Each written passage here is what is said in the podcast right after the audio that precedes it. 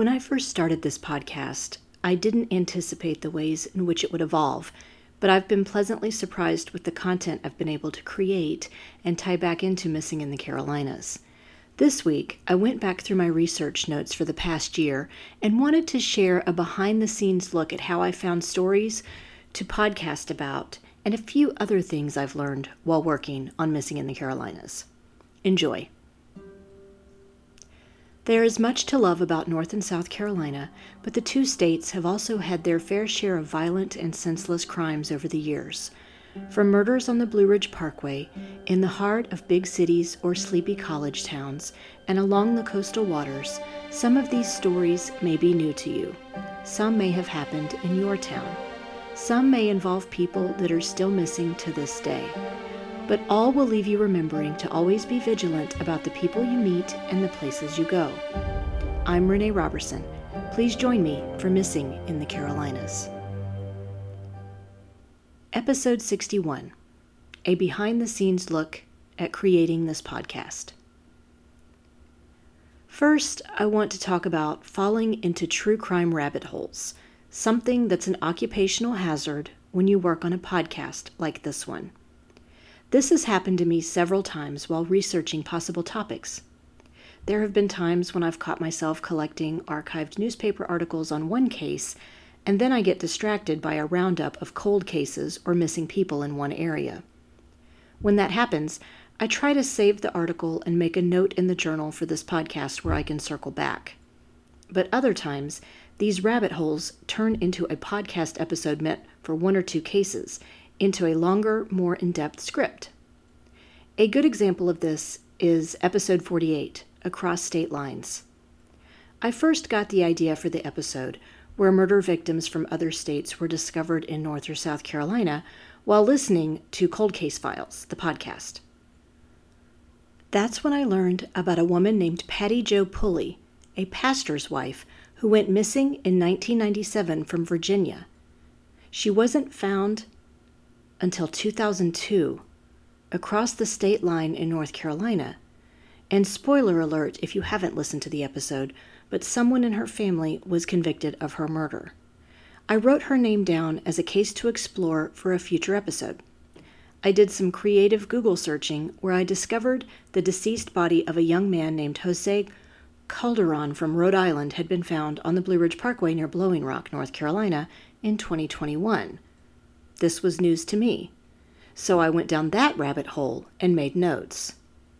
While I was thinking about Patty Jo Pulley and Josue Calderon, I remembered an unusual case I'd seen on Unsolved Mysteries about a woman named Judy Smith who went missing from Philadelphia in 1997 and was found deceased outside of Asheville, North Carolina, a few months later. I dug deeper into the North Carolina newspaper archives while looking up Judith Smith's case and made a few more discoveries. A man named Stephen Wade Boyer, who lived in Georgia, was lured to North Carolina in 1984 under false pretenses and murdered. Then the perpetrator tried to hide the man's identification by mutilating his body. I also learned there are still two unsolved murders from Asheville, and they involved a husband and wife named Wesley and Bonnie Mahaffey, who had traveled to the area from Ohio. They were shot to death one evening while visiting a popular overlook. Once I had all these cases lined up, I went down even more rabbit holes. Judith Smith's death has never been solved, and neither has the disappearance of a young college student named Jason Knapp, who went missing from a South Carolina state park in 1998.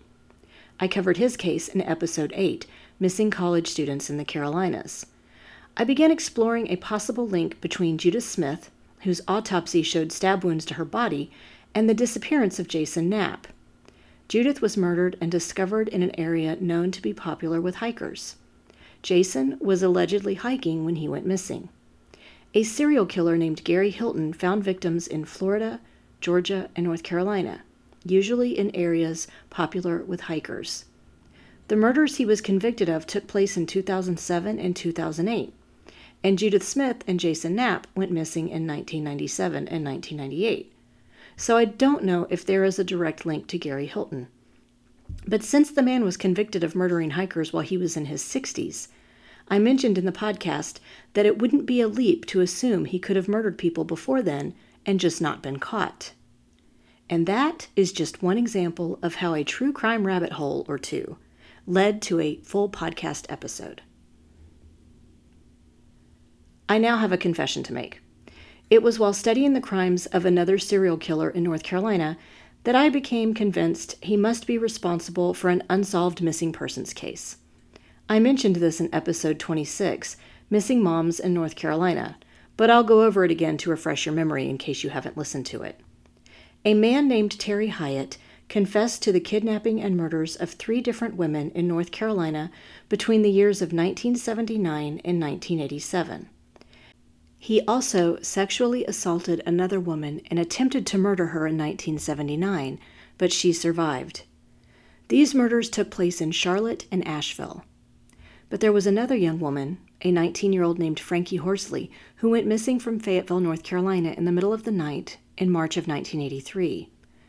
I became convinced Terry Hyatt must have had something to do with her death. I even had all my post it notes with the victims on the wall with arrows pointing to his name, and Frankie's was underneath it with a large question mark. I almost called the tip line in Frankie's case to give them Terry's name. But then I stopped myself. This is the problem with armchair detectives and podcasters such as myself. I had no physical evidence to tie Terry Hyatt to Frankie's disappearance. All I had were the fact that she disappeared under similar circumstances as one of his other victims, Harriet Simmons. So I decided to mention the possible tie in on the podcast episode, but I didn't take it any further, especially since Frankie Horsley was never found. Her car was discovered in South Carolina, but there is no physical evidence in her case to explore.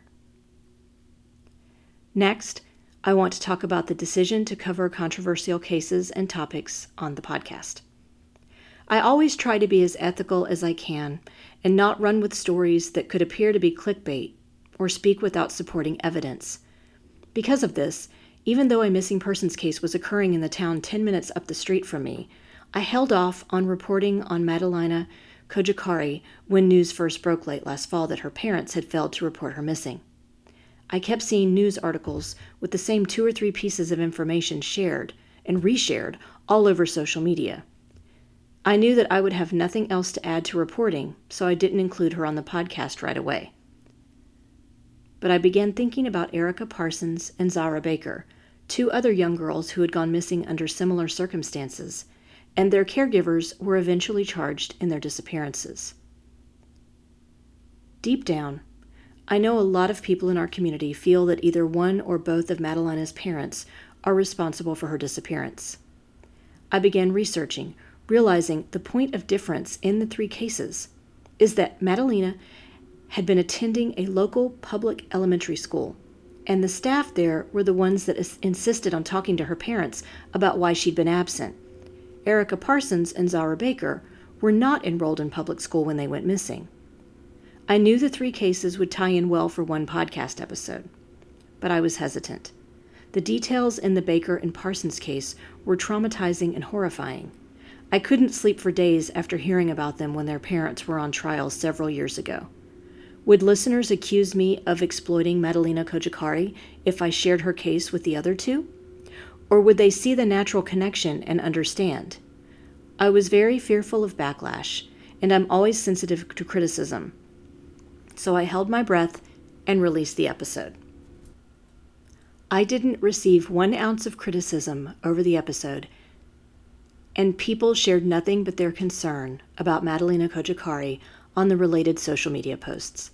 I had spent a lot of time worrying over nothing, and I hoped that all the research I did in sharing the details of all three cases helped alleviate any accusations people could have made on exploiting the facts. My goal was for listeners to draw their own conclusions, and I think that's what happened. Unfortunately, we still don't have any other details about Madalina, but I have no doubt that law enforcement and the FBI are quietly working behind the scenes to continue collecting evidence. Before we continue, let's take a quick break for a word from our sponsors. Summer is an important time to focus on protecting the health of your skin, and that includes incorporating my favorite skincare line, SkinX Aeron. You've heard me talk about them, but here's a reminder. The pre cleanse gently removes dirt, impurities, and even waterproof makeup without tugging, without stripping or drying out your skin. In addition to keeping your skin clear, it helps your skin feel firmer and reduces the signs of aging. It also doubles as a smooth and silky shaving balm should you get in a pinch this summer. Your legs will thank you. The Hydrating Beauty Oil is a powerful and effective skin hydrator that never leaves your skin feeling greasy. The signature squalane oil is known for its anti inflammatory and anti aging properties.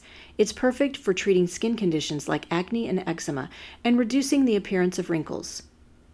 Could the ends of your hair use a little love? Simply apply a few drops to your fingertips and massage into your hair for a little pick me up. The Perfecting Night Oil is loaded with vitamin E and A and is rich with antioxidants and omegas that nourish skin, replenish elasticity, and reduce stretch marks. A few drops a day leave skin smoother, more vibrant, and youthful. You can also mix it in with your favorite concealer to make a protective but lightweight tinted moisturizer for your face. Want to try out the products for yourself? Go to shopzaaron.com and use the code MissingCarolinas10 for a 10% discount on your order. Next, I'd like to talk about Wow Women on Writing. By day, I work as a journalist and writer, but I also enjoy creating and entering writing contests. If you like writing creative nonfiction, I encourage you to check out the Creative Nonfiction Essay Contest over at Wow Women on Writing. The mission of this contest is to inspire creative nonfiction and provide well rewarded recognition to contestants. The contest is open globally. All ages are welcome to enter, and entries must be in English. Your story must be true, but the way you tell it is your chance to get creative.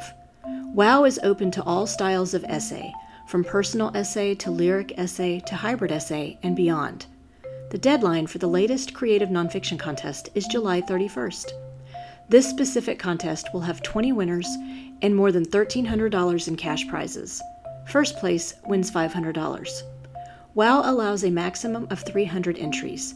You can also purchase a critique to get more feedback on your writing. Learn more at wow-womenonwriting.com and click on the contest tab. And now, let's get back to the show. Another thing working on this podcast has done is expose me to cases I've never heard of before. I think it goes without saying that working on this podcast has led me to many missing persons and true crime cases in North and South Carolina that I'd never been exposed to, and I've lived here for 20 plus years. I think it's also helped strengthen my true crime writing and research skills. Here are a few things I discovered over the course of working on this podcast. I did not know there had been a murder on a Christmas tree farm on the border of North Carolina and Virginia. Christmas trees are big businesses in our state, and I, along with many others, often drive to the mountains each fall to purchase our Christmas tree. In fact, this year I'm pretty sure we picked out a tree farm very close to where the Hudler tree farm murders took place in 2008.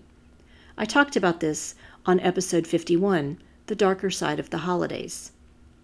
I also did not know a family annihilation had taken place in North Carolina in 1929 and that it had inspired a murder ballad that's been covered by musician Doc Watson. I discussed that in episode 51 as well. I didn't know there was an unsolved murder from 1937 that occurred during the construction of the Blue Ridge Parkway. See episode 33 for more information. I had never heard of the mysterious disappearances of Bobby Dunbar and Kenneth Beasley from the early 1900s. See episode 42. Some of these stories I learned about from the newspaper archives, and others from nonfiction true crime books I read while looking for ideas. I hope that many of these stories are new to you too, and I appreciate any leads listeners continue to send my way. I've produced a lot of episodes in the past year that tie into trending true crime documentaries that feature high profile cases in the Carolinas. It seems like every other day there are new documentaries being released, along with true crime shows like Dateline and 2020 that run weekly. I found an article on the digitaltrends.com website written by Christine Persaud that explores our country's obsession with true crime. With the true crime genre more popular than ever, it has us wondering Why are we so taken with such a dark and disturbing genre? The answer leans to part escapism, part morbid curiosity. Ironically, while true crime is rooted in fact, watching these terrible tales about events that took place decades or even just a few years ago offers a strange sense of satisfaction that maybe things are and will be okay because, well, they could be worse. The article also stated These stories are rooted in fact. It can be an alarming realization. But psychotherapist Kathleen Check, who spoke with Barth for her article, posits that watching true crime shows, particularly those about killers, provides viewers with a sense of being able to see inside the mind of a killer, thus creating a psychological protective barrier. In other words, understanding how evil people think and operate provides a better chance of knowing how to protect yourself. For me personally, the documentary The Confession Killer, which focused on the numerous false confessions of Henry Lee Lucas, fascinated me because it shows a systemic wide issue of closing murder cases simply because one man confessed to them. Watching all the archival footage, it became apparent to me that the special accommodations, meals, and elevation to an almost voyeuristic celebrity status in the state of Texas was the spark that inspired Lucas to confess to hundreds of murders he didn't commit. I remember when I first discovered an article titled Odyssey of Murder that ran in an August 19, 1984 edition of the Charlotte Observer. I was intrigued. The article claimed Lucas was confessing to involvement with at least 10 crimes in North Carolina, including several murders, that were eventually linked to other perpetrators through DNA evidence. And this was before the documentary The Confession Killer was released. I was motivated to watch it to explore the personality of a person who was clearly a pathological liar, and as a journalist, I respected the ones who quickly caught onto the hoax and fought to have it exposed. Another true crime case I discussed in podcast episodes 43 and 44 was the death of Durham, North Carolina resident Kathleen Peterson. Kathleen Peterson died at the couple's home in December of 2001 and Michael Peterson went on trial for her murder two years later. I had not followed the case closely at the time, but when I started seeing the owl theories floating around on the internet a few years ago, I'll admit I laughed. When HBO Max, now just called Max, released their scripted series based on the case, I watched it, then felt like I needed to watch the original true crime documentary The Staircase on Netflix in order to separate fact from fiction and discuss here on the podcast. I truly felt like I had an emotional hangover after watching that documentary. I can now say I still don't know if Kathleen Peterson died of an accidental fall or was murdered, but the owl theory doesn't seem so far fetched now. Michael Peterson was released from prison in 2017 after taking an Alford plea, and in an article that ran last summer in Entertainment Weekly, he shared his anger over the scripted series The Staircase. To recap, the 2004 documentary, The Staircase, was produced by French filmmaker Jean Xavier de Lestrade with Michael Peterson's cooperation and consent. What Michael Peterson says he did not consent to was for de Lestrade to then sell the rights to the documentary so it could be used as inspiration for a fictional series. To put it bluntly, Michael accused the showrunner of HBO Max's The Staircase, Antonio Campos, of pimping out his life. The article from Entertainment Weekly read in part Peterson granted de Lestrade and his camera crew access to him and his family while he awaited trial, but now feels betrayed by the filmmaker, accusing him of earning a hefty payday for selling the rights to his materials to Campos, something which de Lestrade disputes. We didn't sell our story to Campos We're never even consulted or informed that Jean had done this, Peterson wrote. We are the ones who were betrayed, falsely depicted as fighting among ourselves, which never happened, and with made up storylines that denigrate all of us in the eyes of millions. De Lestrade maintains that he informed the Peterson family in 2008 that Campos wanted to make a feature film about the docuseries, but he can't remember if he let them know about the HBO Max series. If I didn't, I should have, de Lestrade told Variety. If I were Michael Peterson, I have to say I'd be angry, too, at the turn of events. For one thing, the documentary and the scripted series both had the exact same title, which I imagine would be confusing to viewers. Because of that, there were plenty of people who watched the scripted series who had no idea what was truth and what was fiction. Michael Peterson is now a private citizen trying to return to normal life, and then the series is released? There are many ethical lines that have been blurred by both the documentary filmmaker and the showrunner of the scripted series. I'd be curious to hear listener thoughts on this. Another true crime case I discussed on the podcast this past year involved the Murdaugh family out of South Carolina. Again, I think this story has intrigued people all over the country because it involved a powerful family who influenced a small town for many decades until that power came crashing down in a horrific way. I'm sure there are many of us who saw Alex Murdaugh's many indictments for financial crimes and murder of his wife and son as the ultimate Schadenfreude. It can be frustrating to watch a family living with wealth, power, and prestige present themselves with the attitude that they are above the law because of a family name. Many thought Paul Murdaugh would get away with his role in Mallory Beach's death in the 2019 boating accident because of who his father was. Once he and his mother were murdered on June 7, 2021, though, law enforcement couldn't turn a blind eye anymore as to who Alex Murdaugh was and what crimes he had orchestrated. I think in the next two years, a lot more information about suspicious deaths tied to the Murdaugh family is going to come out, and it will be interesting to see what that is. And finally, I want to share a news story that was shared in the Charlotte area media this past week. The Charlotte Mecklenburg Police Department has discovered the identities of three previously unidentified John Does from the area using DNA technology. On February 9, 1988, the body of a deceased male was discovered in an empty elevator shaft on North Tryon Street. The building eventually became the Dunhill Hotel, but it had been abandoned since 1981 before the hotel purchased the property. The CMPD tried unsuccessfully for years to identify the victim. In June of 2022, the department contacted the North Carolina Unidentified Project. Using advanced DNA testing, the victim's DNA was loaded into a genealogy database. A genealogist gave detectives a potential name, and they approached a close family member and requested DNA. The victim was identified as World War II veteran Oliver Doc Mundy, who was from Mooresville but had been known to live on the streets of Charlotte. Another deceased male victim was found on June 26, 2021, near Graham Street and Interstate 85. Police found no evidence of trauma in the body. They also asked the North Carolina Unidentified Project to help identify the victim, and DNA was loaded into the database. The victim was positively identified as Cody Ray Harrell. He had originally been from South Carolina, but was known to live on the streets of Charlotte.